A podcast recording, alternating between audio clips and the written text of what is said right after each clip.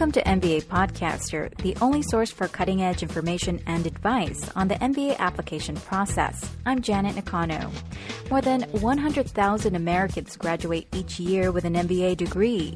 While it's the single most popular master's degree to get, depending on where you are now and your future career goals, a master's in finance or economics might be the better choice for you. It might even be a good idea to get both. We'll explore the reasons to choose one degree over another. We'll also go over some important things to consider while sorting through your options. We'll hear from directors at two schools that have both MBA and Masters in Finance programs, and the Director of Career Services at a prominent economics university. Support for MBA Podcaster comes from the MBA Admission Studio and their founder, Avi Gordon's book, MBA Admission Strategy. The book, MBA Admission Strategy, takes candidates step by step through the process of producing a successful MBA application, with emphasis on profile building and essay development. It outlines a proven system for applicants to identify the competitive value in their profile and construct a compelling application platform from this. The book analyzes the key essay questions applicants face and shows shows them how to fit their profile message to them, how to know what to write, which essay to write it in, and how to write it well. It's a must read for all applying for an MBA at a competitive school. MBA Studio is offering a free review of any 500 word MBA admissions essay as trial of service, or a free spot assessment of an MBA applicant's strengths, weaknesses, and admissions prospects to all MBA podcaster listeners. Email contact at mbastudio.net to get started.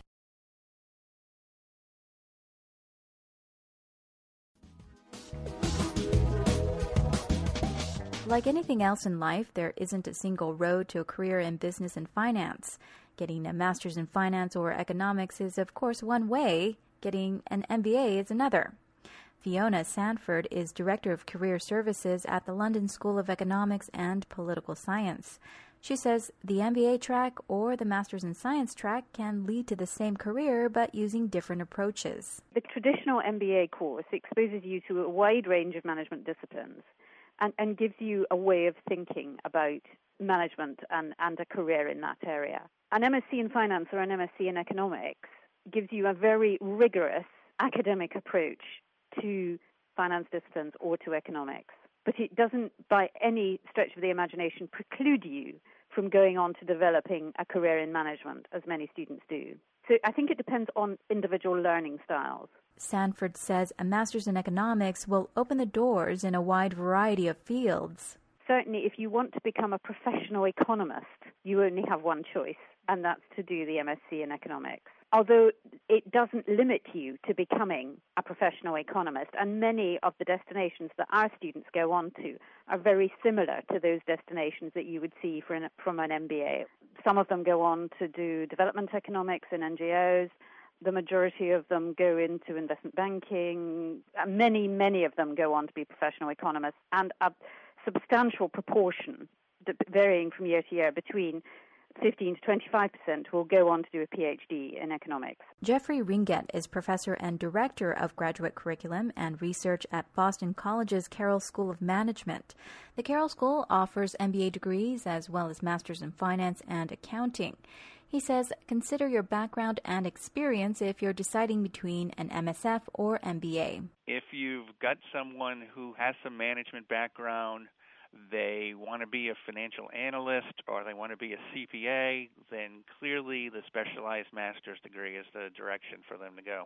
But if you've got someone who doesn't have uh, management training prior to coming into graduate school, then the MBA will provide them with that management training that they haven't had. I think they really need to pick a degree that's going to build on what they've done prior to coming to graduate school and help prepare them for whatever change or whatever new direction they want to pursue when they leave graduate school. So I think it's a real match from what you've done and where you want to be when you're leaving. Joe Fox is Director of MBA Programs and co director of the Masters in Finance program at the Olin School of Business of Washington University in St. Louis. He says choosing which degree to get can also be a matter of timing. It has to do with the time of your life, you know, kind of where you're at. It has a lot to do with your ambitions and whether you're trying to, to follow an ambition that has a, a shorter term objective or a longer term objective. And then ultimately, it has to do with what fits your long term goals. So let me give you an example. It wouldn't be surprising at all to find somebody who gets an MS degree early in their career to, to get them started on that career path, and later on comes back to get an MBA degree to, to enhance or to embellish uh, the flexibility of their career progress. And so I think it would be a, a fair thing to say, and you hate to make generalizations, but I think it would be a fair thing to say that younger students earlier in the career often look at an MS program as being more relevant to them at that point.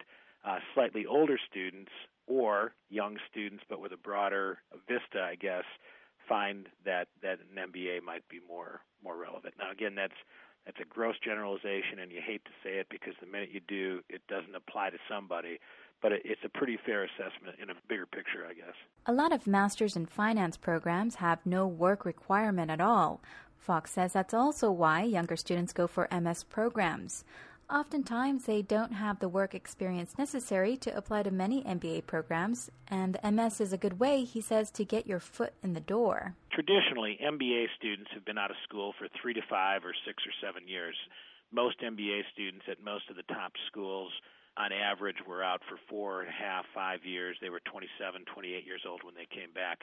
So they've kind of been out there. They've done something. They've they've tried something. They've made a a, a move in their career and and they're either coming back to try to kind of jumpstart a movement in the same career path. We call those career accelerators. So they're looking to accelerate their career, or they might be coming back to be a career switcher.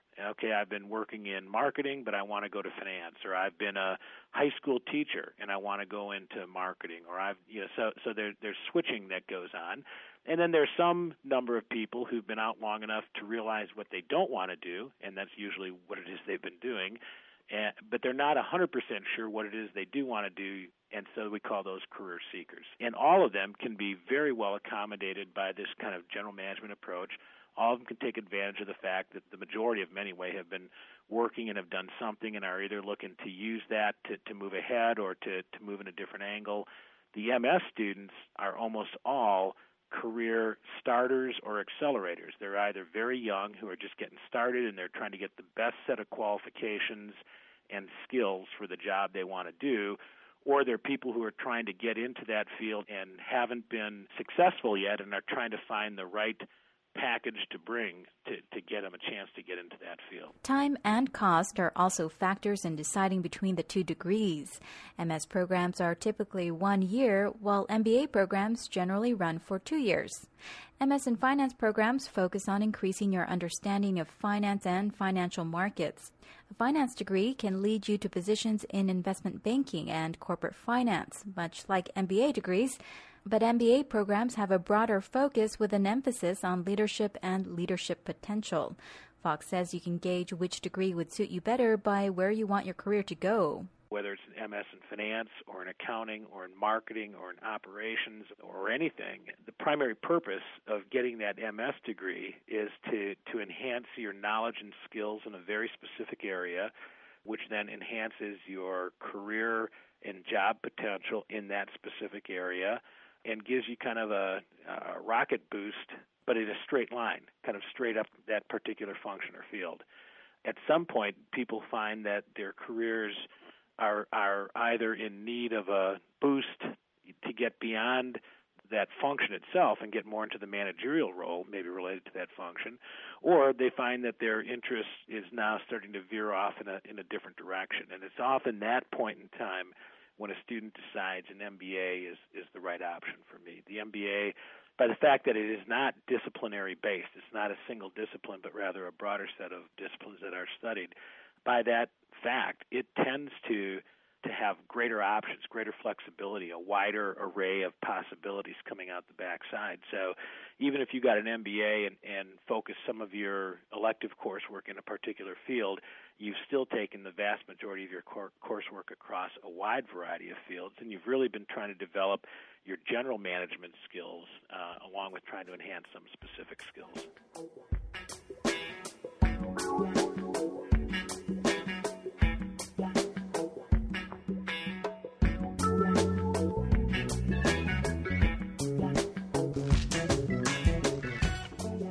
The Olin School and at many business schools, some of the MBA curriculum overlaps with the Masters in Finance classes. Fox says, but again, the finance degree is much more specialized. In our MS in Finance program, the MS in Finance students will intersect with our MBA students in some number of classes. There's commonalities to the two degrees. But whereas the MS in Finance students are taking almost exclusively those courses that are kind of hardcore in the finance area or in the financial modeling or in the quantitative methodology that supports the financial modeling, you know, their whole package is, is based around that somewhat narrowly defined career and, and job path that they're looking to take. And so most of the coursework is finance and finance related. Uh, we certainly have the room to embellish it a little bit, but that's primarily what it is. In an MBA program, the majority of the coursework is across the various dimensions of business. So you're taking marketing and finance and operations and org behavior and strategy and economics and, and, and all the other underpinnings. And then on top of that, you get to layer in some more specialized courses, but that's the minor element of what you do. The major element of what you do is the broadening general management aspects of studying across the disciplines. And, and quite frankly, learning how to apply and learning how to integrate all of that stuff into kind of a, a sensible general manager's view of how to how to move forward. For those of you who feel you'd benefit from both the MS and MBA degrees, the Carroll School of Management offers a dual degree program. Ringuest says you can also opt for this route. I think it's good for someone who wants to keep their opportunities open. You've got the depth of knowledge that a master science degree connotes, and you've got the breadth of knowledge that an MBA speaks to. So it gives you more opportunities, I think, coming directly out of out of the program. The trend is, I think, that the degrees are maybe getting a little closer in that in MBA seems to be to go to programs that allow students to get greater depth, and we're doing that as well here. You know, we're going from a program where students could take six electives in an area of specialization to one where they might take eight or even ten electives in an area of specialization. And some schools have really pushed that even farther than we have in terms of the degree of specialization out of the MBA. But I think the risk in doing going too far down that path is that you lose that broad management context that an MBA brings. You know, an MBA really has an understanding of the big picture, the broad context uh, of the business. And I think if you lose that, you're losing something important. But I think that there is still the Master of Science, the specialty degree, still says depth even more than an MBA with the kind of depth that we're building into those programs now. Ringuest says recruiters and employers will have different expectations for the different degrees, and they'll usually hire according to what they need typically uh, employers, recruiters that are looking for someone with a master's in finance are looking for someone who's got real technical skills, who's got real deep analytical training. Uh, they're going to be an analyst. You know, they're going to do heavy duty analysis. Uh, they're not as concerned uh, whether that, and this is typical, there's exceptions to all of these, of course. They're not uh, as concerned whether that individual has broad management skills, whether they've done you know the kind of project work that you think of that goes along with an MBA program and the kind of team exercises. Not that someone doesn't have to learn to be a team player, but they're going to really be more of an analyst. When someone comes looking for an MBA, the expectation is that an MBA has had a broad management foundation. You know, they've seen, besides finance, they've seen operations and organization behavior and marketing and accounting and all those information technology, all those other things. They've also had some work in leadership. They've had some team building coursework, project work in their program. They've got a broader, you know, set of management skills. In the US, MBA degrees are the most recognized master's degree. In Europe, however, companies work differently, says LSE's Fiona Sanford. The MBA market has always been much more buoyant in North America than it is in Europe. The approach in, in Europe is very much growing your own talent rather than employing somebody as an analyst for two years, then sending them off to business school when they come back as an associate. That part exists here in certain companies, but in many of the major employers would prefer or, or would be open equally to taking on someone with an academic approach to work and teaching them the management disciplines in house, if you like, on the job, developing that. So the, the European market is values MBAs. There's no two ways about that, but is perhaps much more, more open and has historically is much more used to developing those management skills on the job, and therefore very much values an academic rigorous approach to postgraduate study. Salaries can vary between industries and positions. But Ringuest says typically MBA graduates make more than MS graduates. I would say that if we looked at average kinds of numbers, our MBA students would probably start at a higher salary than our specialty master students, and that's as much because it's very unusual to go directly from an undergraduate degree into an MBA. It's less unusual to go from an undergraduate degree into a Master of Science degree. So students coming out of the MBA will have typically have more work experience, will be a little bit older, and that as much as anything places them at a, at a higher paid level than someone coming out of a Master Science program that had maybe only one or two years of work experience as opposed to four or five from the MBA. In 1960, fewer than 5,000 students got MBA degrees. Now there are more than 100,000 MBA graduates each year, with online, part time, and executive programs making it easier to get that once elite degree. You might wonder if MBAs are as highly valued. But Fox says it's not the end for MBAs, not yet. There's a lot of people out there getting a lot of MBAs, and that does put the credential in a different light in some sense but this is a free market. Nobody's forcing people to do this. And in a free market, the market works itself out eventually. So, given that there's still this extraordinary supply of prospective students coming through, and that there's still demand to hire and, and move those people out, uh, I'd say that we're not seeing the end of the daylight for MBA programs. But it may be that we're seeing a, a switch, a shift, and some of these MS programs uh, that are coming up now some of the competition for international MBA programs really, I think, is a shift in the playing field, not a shift in whether or not MBAs are of value or will continue to be, but I think there's a shift in the competitive playing field out there, and that's good. That's actually healthy. Support for MBA Podcaster comes from the MBA Admissions Studio and their founder, Avi Gordon's book, MBA Admissions Strategy. The book, MBA Admissions Strategy, takes candidates step by step through the process of producing a successful MBA application, with emphasis on profile building and essay development.